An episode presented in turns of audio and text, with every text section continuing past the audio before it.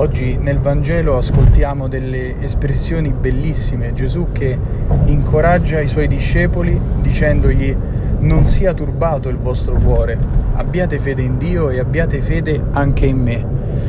Ecco, Gesù li esorta a non rimanere in quel turbamento, in quella inquietudine che si hanno e che si provano quando eh, non si sa bene verso dove andare, verso dove si sta andando, eh, che cosa, su che cosa puntare. Ecco, Gesù dice di spazzare via questo turbamento con eh, la fede, una fede che viene da una speranza molto concreta, e cioè quella di eh, avere un posto in paradiso, la certezza e la speranza che Gesù ha preparato per noi un posto che non ci verrà mai tolto.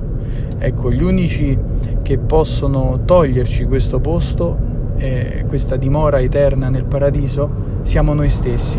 Solo noi stessi possiamo perdere eh, il posto che Gesù ha preparato per noi. E in che modo? Beh, rifiutando Dio, rifiutando tutte le ispirazioni che lo Spirito Santo ci suscita eh, perché noi viviamo insieme con Lui, perché noi eh, ci convertiamo e torniamo con tutto noi stessi a Dio.